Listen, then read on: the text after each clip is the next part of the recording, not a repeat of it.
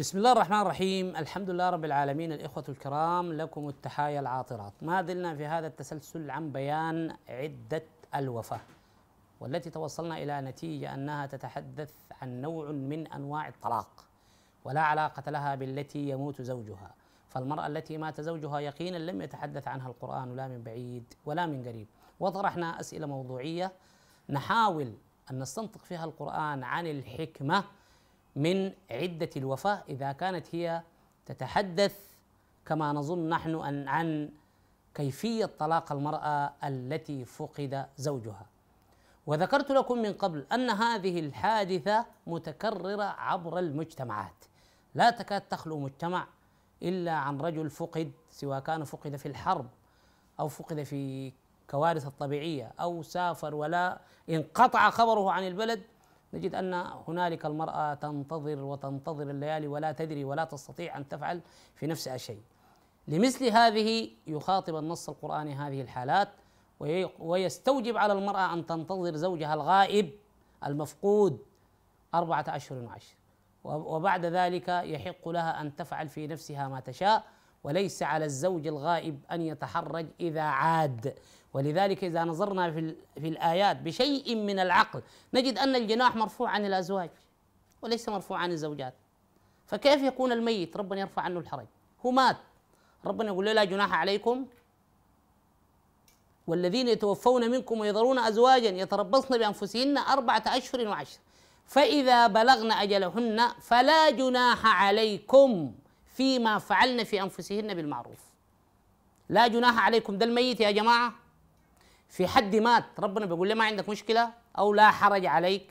هو مات هو. هي رفعت الجناح عن هذا الزوج الغائب لأنه إذا عاد وجد أن هذه المرأة تصرفت في نفسها وانفصلت عنه ربنا رفع عنه الحرج. قال له لا تتحرج لأنها مارست حق من حقوقها. وما عليك إلا أن تبحث عن امرأة أخرى. وهذه القصص مخلدة كثيرا في روايات المجتمعات. وكما جاء في, في الأغنية المشهورة الأغنية السودانية هسه فيهن يا خلق الله عاد. يمكن الناس قد ما تفهم اللهجة. هسه امرأة زوجها فقد في حروب الجنوب في الحرب الدائرة في جنوب السودان. هسه فيهم يا خلق الله عاد أو عاديات مصير لي وللولاد. شوف شوف الشاعر خلت هذه. قال في لحظة سكون عماه الديار. صوت الباب نقر. قايل مو نجار. تاريخ الفقيد كان في الانتظار مفقود الجنوب يرجع تاني صاد. يعني هذه الحالات ممكن تتكرر في المجتمعات. في هذه اللحظة إذا ذهبنا إلى الفقه يقولون أن الرجل لو عاد بعد أربع سنين وأنجبت هذه المرأة من الزوج الجديد أطفالا الفقه يقول ينتفي الأطفال من الزوج الثاني وينسبون إلى الأول وتطلق المرأة وترجع للزوج الأول. طيب الثاني ده ذنبه شنو يعني؟ وأولاده من ظهره عارفهم. تنتفيهم منه وتصلقهم بالأول؟ يا جماعة ده فقه عليكم الله. هل هذا يقال عنه فقه؟ فقه لأنه مستقى من خارج دلالات القرآن. فقه جاي على المزاج. لكن القرآن غير ذلك تماما. ونختم بهذه الجزئية العجيبة. لماذا العدة الوفاة وعدة الطلاق بالأشهر؟ الموضوع ليس فيه أيام أو ليالي. ليه ربنا ما قال والذين يتوفون منكم ويذرون أزواجا يتربصن بأنفسهن 130 يوم؟ وليه ما قال والله يئسن من المحيض من نسائكم ارتبتم في عدتهن تسعين يوما أو تسعين ليلة؟ ليه ما قال كده؟ ربط العدة بالأشهر. الشهر ما وحدة زمنية. الشهر هي الوحدة الزمنية التي تبدأ بإشهار الهلال اللي هو استدارة القمر. وهذا الكلام سيطول شرحه في قضايا التقويم. ليه؟ لأن القمر فيه تنبيه للمرأة المطلقة وفيه تنبيه للمرأة التي فقد زوجها وفيه تنبيه للزوج المفقود. أنه خلاص لأنه الليالي البيض لا يمكن أن تمر عليك وأنت ما تنتبه. فكل ما تشوف القمر استدار شهر هذا هو الشهر. هنا المرأة تنتبه أنت ذاتك تنتبه. يا سيدي خلاص أيامك ماشي. تحاول ترجع. تلم عقابك وترجع إلى قواعدك سليم وإلا حتروح عليك. لذلك ربطت بالشهر وليست باليوم. أما عندما يكون مراد الله سبحانه وتعالى عن عدد الليالي فقط من غير أي اعتبار للقمر هل هو هلال أو تربيع أو بدر؟ يستخدم كلمة ليلة.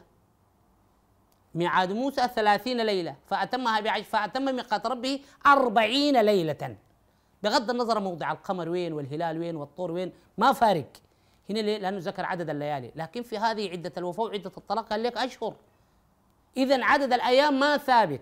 يمكن المرأة أن تطلق اليوم أو يتوفى زوجها من اليوم ويستدير القمر غدا تحسب واحد شهر. وممكن تطلق اليوم اليائس وتنتظر 28 يوم القمر لا يشهر. متى ما يشهر تحسب واحد. اثنين ثلاثة ثلاثة أشهر. أربعة أربعة أشهر وعشر. عشر أيام دي عشان توفق فيها أوضاعك. لذلك ربطت بش لأنه القمر فيه تنبيه وفي حتى للذين يسكنون على المسطحات المائية ظاهرة المد والجذر. مرتبطة بالقمر ليست عبث إنما هي تنبيه. القمر آية من آيات الله الكونية. إذا أيها الأحباب آه طالما أن وضع المرأة يختلف في هذا الزمان والمرأة العصرية ليست بالمرأة التي كانت من قبل. المرأة الآن قائدة جيوش. المرأة الآن رئيسة الوزراء. المرأة الآن رئيسة دولة وبالتالي مثل هذا التشريع أن المرأة لمجرد أن زوجها مات حتى لو لم يكن يسكن معها وهي قائدة جيش وهي رئيسة وزراء وبنمشي نحبسها أربعة شهور أربعة أشهر عشر وبتكون هنا الدولة راحت في ستين داهية. ودي مشكلة كبيرة كمان لا تتعطر ولا, ولا حتى مفهوم التربص بين الطلاق وبين الوفاة ليس فيه مثل هذه الأشياء. أن المرأة تلبس أبيض وتمتنع عن الطيب التربص هي فترة انتظار ما عنده علاقة بالحبس. مفهوم الحبس أصلا من العادات الدخيلة. هكذا يجب أن ننتصر للمرأة. ليس بالعاطفة وليس بالمشاعر وليس بطق الحنك. أنا ما داير أطق عليك حنك. أنا بحاول استقرأ في آيات النص. وبيننا وبينكم الدليل والبرهان. قال تعالى قل هاتوا برهانكم إن كنتم صادقين. إذا من هذه اللحظة يجب أن نعلم جميعا أن آيات القرآن نجب أن ندخل إلى القرآن ونحن مجردين من التصورات السابقة. ونقوم بعملية التدبر وهي أن تستدبر النص القرآني. تسير في دبر الكلمة القرآنية وتتركها. تتجول بك على كامل مساحة النص حتى تقوم بإحكام المعنى. هذا هو مفهوم التدبر. وليس أن تجر الآية خلفك وأنت تذهب أمامها. هذا ليس تدبر. مفهوم التدبر يأتي من الخلف. فلما رأى قميصه قد من دبر. الدبر هو خلف الشيء. التدبر أنك تسير خلف النص. تسير خلف الآية تسير خلف الكلمة القرآنية تتجول بك على تفرعاتها وفي جميع السياقات حتى تتمكن من إحكام المعنى ثم تسقطه على الواقع الذي تعيش أنت فيه. هذا هو مفهوم التدبر. مش تجي بتصورك من ابن كثير. يعني أنت بتمشي ابن كثير ومشيت القرطبي ومشيت الفخر الرازي وابن جرير الطبري شلت المعنى جاهز قالوا لك ابن عباس قال. أخذت المعنى وجيت دخلت القرآن دار جر الآيات وراك.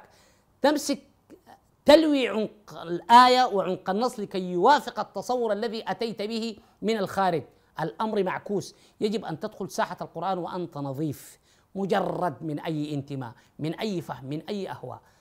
تجعل آيات القرآن هي التي تقودك مش أنت تقود بتصورك.